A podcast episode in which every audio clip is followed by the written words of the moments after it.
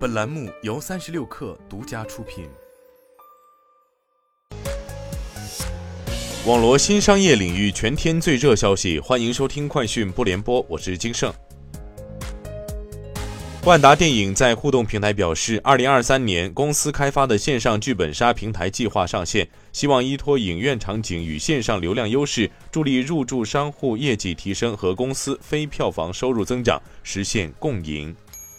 有消息称，微信已经全量开放使用同一手机号注册辅助账号功能，并公布了注册流程。但记者体验发现，目前微信一手机号注册两账号功能并未全部放开。据了解，该功能目前仍处灰度测试中。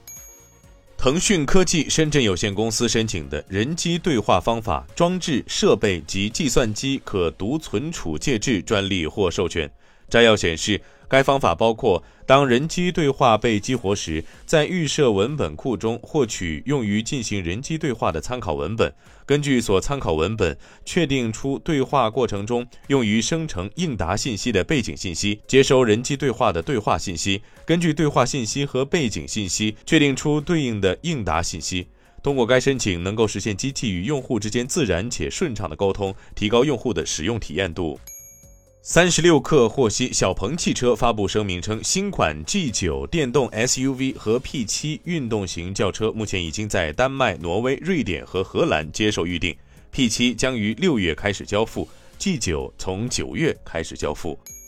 歌尔股份今天午后盘中触及涨停。消息面上，天风国际分析师郭明基最新表示，预计歌尔将恢复 AirPods Pro 2 生产。致电歌尔股份工作人员表示，已关注到这一消息，但目前公司还未接到客户恢复订单的消息。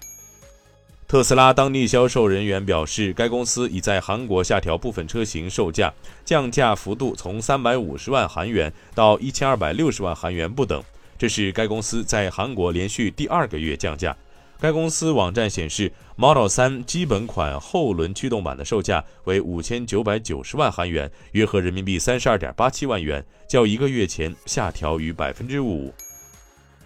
Twitter 表示将开始对 API 访问收费。该公司表示，从2月9号开始，将提供一个付费的基础层面来访问其应用程序编程接口及 API， 开发人员可以使用它来分析包括推文在内的一些内部数据，并用它来构建工具。 Twitter 未透露将收取多少费用，但表示将在下周分享更多细节。 Twitter 目前提供免费和付费版本的 API， 对最活跃的用户每月收费高达$2499。